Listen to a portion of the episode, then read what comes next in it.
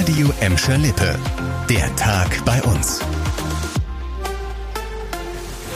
Mit Annika Böhnig, hallo zusammen. Genau drei Monate ist es jetzt her, dass riesige Flutwellen Teile von NRW und Rheinland-Pfalz in wahre Trümmerfelder verwandelt haben. Direkt nach der Hochwasserkatastrophe war die Hilfsbereitschaft in Gladbeck, Bottrop und Gelsenkirchen schon riesengroß. Es wurden tonnenweise Sachspenden gesammelt und viele, viele Geldspenden. Und auch jetzt, drei Monate später, gibt es noch einige Gladbecker, Bottropper und Gelsenkirchener, die helfen wollen. Der Bottropper Verein Bobby und die Gladbecker Fluthilfe fahren regelmäßig mit Freiwilligen in die Katastrophengebiete, um bei den Aufräumen- und Aufbauarbeiten mit anzupacken. Nachdem bisher vor allem aufgeräumt und entkernt wurde, geht es jetzt darum, die zerstörten Häuser wieder so halbwegs wohntauglich zu machen.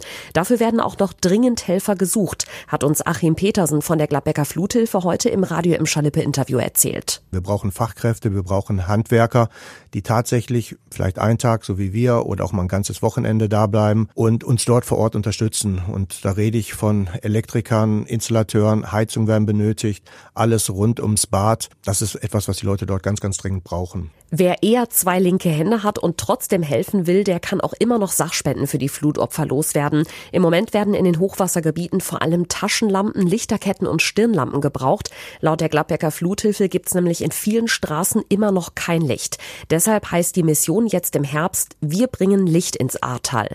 Wo und wie ihr helfen könnt, das erfahrt ihr auf radioemschalippe.de. Normalerweise wäre jetzt im Oktober in der Emscher-Lippe-Halle in Gelsenkirchen schon Eiszeit angesagt. Eigentlich startet im Herbst immer die Eislaufsaison im Berger Feld. Jetzt wurde in der Emscher-Lippe-Halle ja bis vor ein paar Wochen noch gegen Corona geimpft, aber eine Sprecherin der Stadtwerke hat uns verraten, dass es in diesem Winter trotzdem noch eine Eislaufsaison geben soll. Im Moment wird das Impfzentrum zurückgebaut, sprich die komplette Einrichtung wird rausgeschafft, genauso wie der Boden, der extra fürs Impfzentrum verlegt worden war.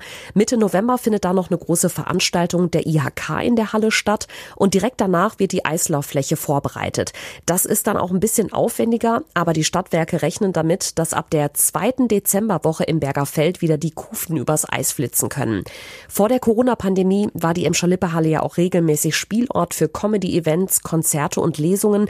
Ob das da auch wieder demnächst so stattfinden wird, ist noch nicht ganz klar.